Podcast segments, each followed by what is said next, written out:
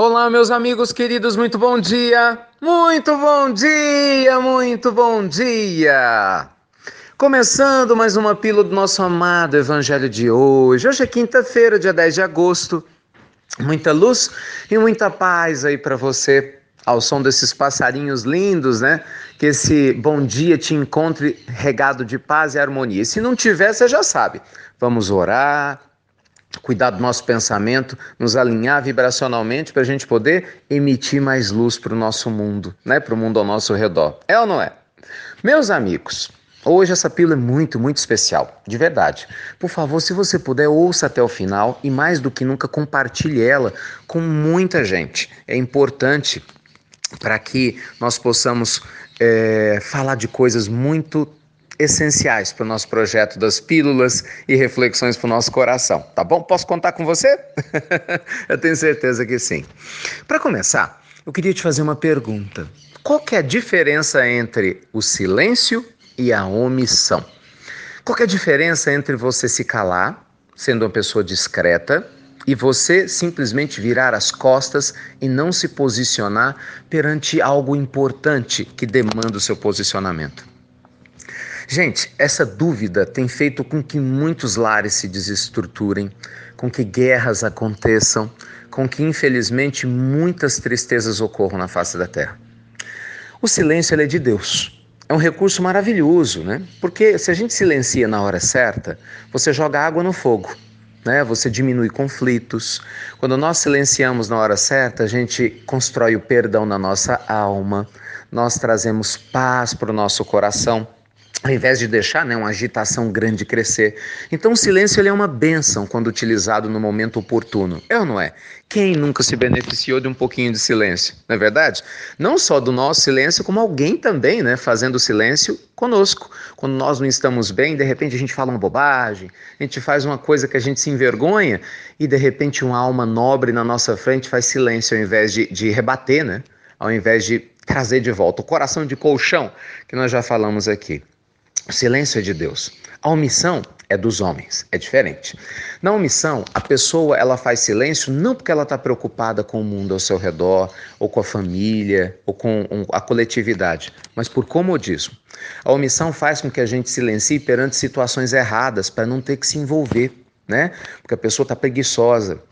É o pai e a mãe silenciosos com o filho cometendo erros para não falar não e depois colhe os frutos negativos no futuro. Né? É a sociedade que silencia perante equívocos para não ter que se comprometer, e aí a gente acaba vendo um monte de coisas erradas crescer. Jesus, meus amigos, não silenciou perante os equívocos humanos.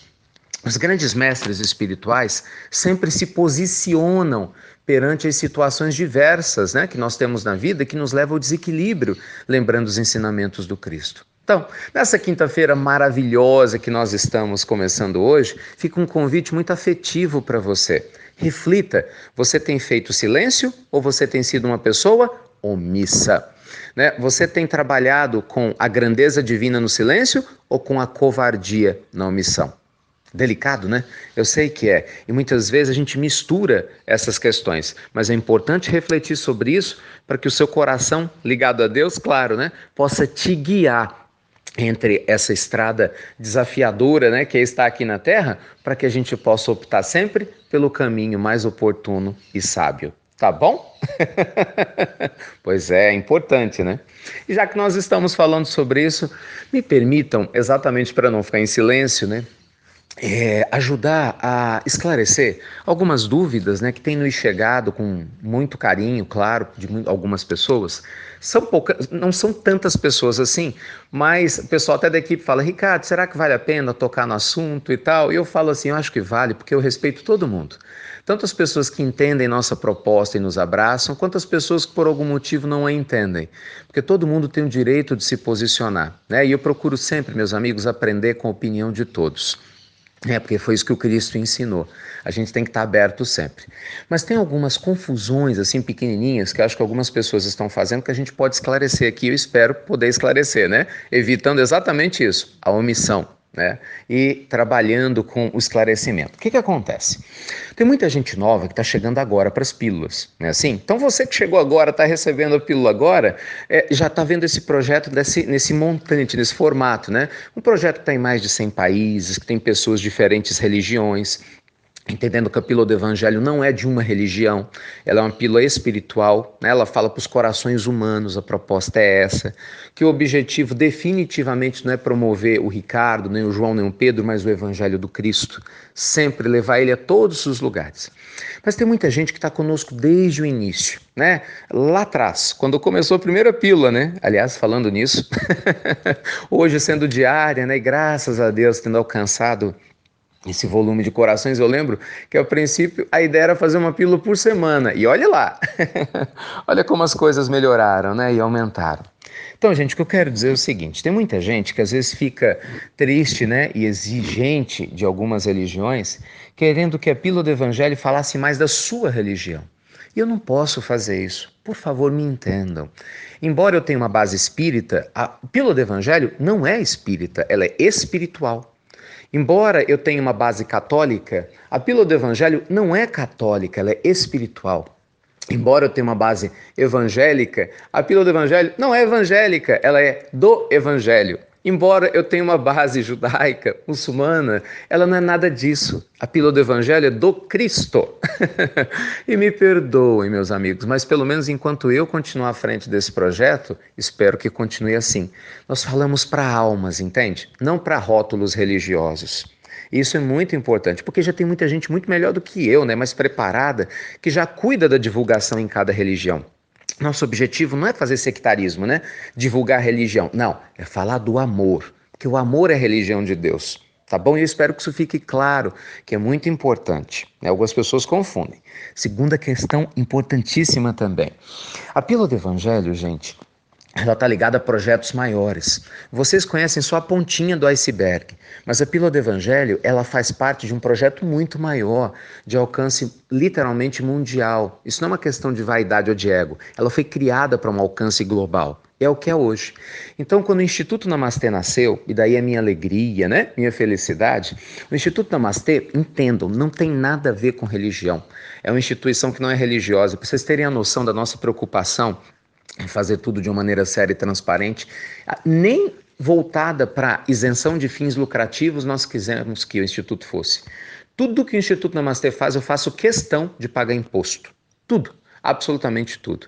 Porque isso é importantíssimo para nós, para a gente não cometer os mesmos equívocos de outras instituições ditas né, religiosas ou espirituais e que acabaram se perdendo no meio do caminho.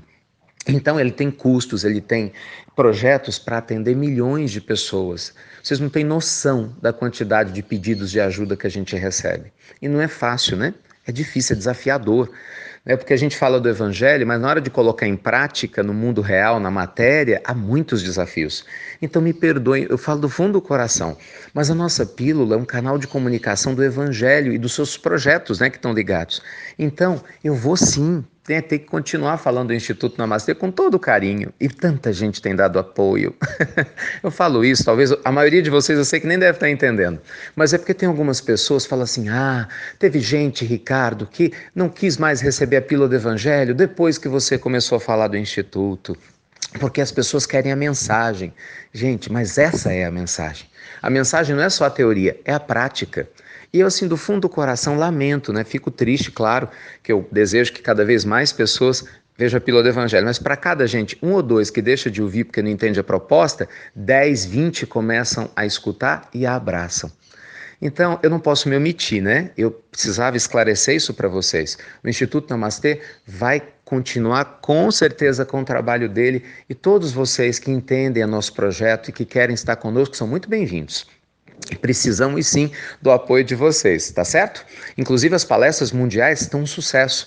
Mais pessoas estão tendo acesso, gente de outros países que eu não tenho como estar lá, mas podem fazer perguntas, interagir. Agora, ó, já estou liberando o link para mais uma. Semana que vem, Relações Humanas, a arte de lidar com pessoas, pessoas difíceis. Imagina só, a gente aprender um pouco mais sobre isso. É só se inscrever no link, hein? Vai ser agora na próxima segunda-feira, dia 14. A última palestra, a gente tinha quase 20 mil pessoas simultâneas nos nossos canais de transmissão. Gente, isso é maravilhoso. Falando do bem, pensando no bem. Como que eu não vou falar do Instituto Namastê?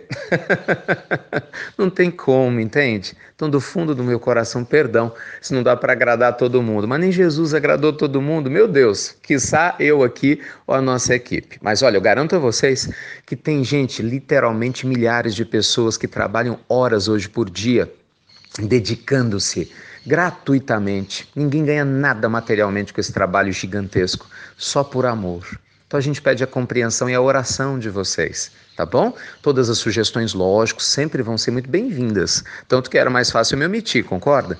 Então não, nós recebemos, acolhemos, mas a gente precisa filtrar né? Como Jesus falou, né? Ouve tudo e retende aquilo que é bom. A gente tem que ter bom senso.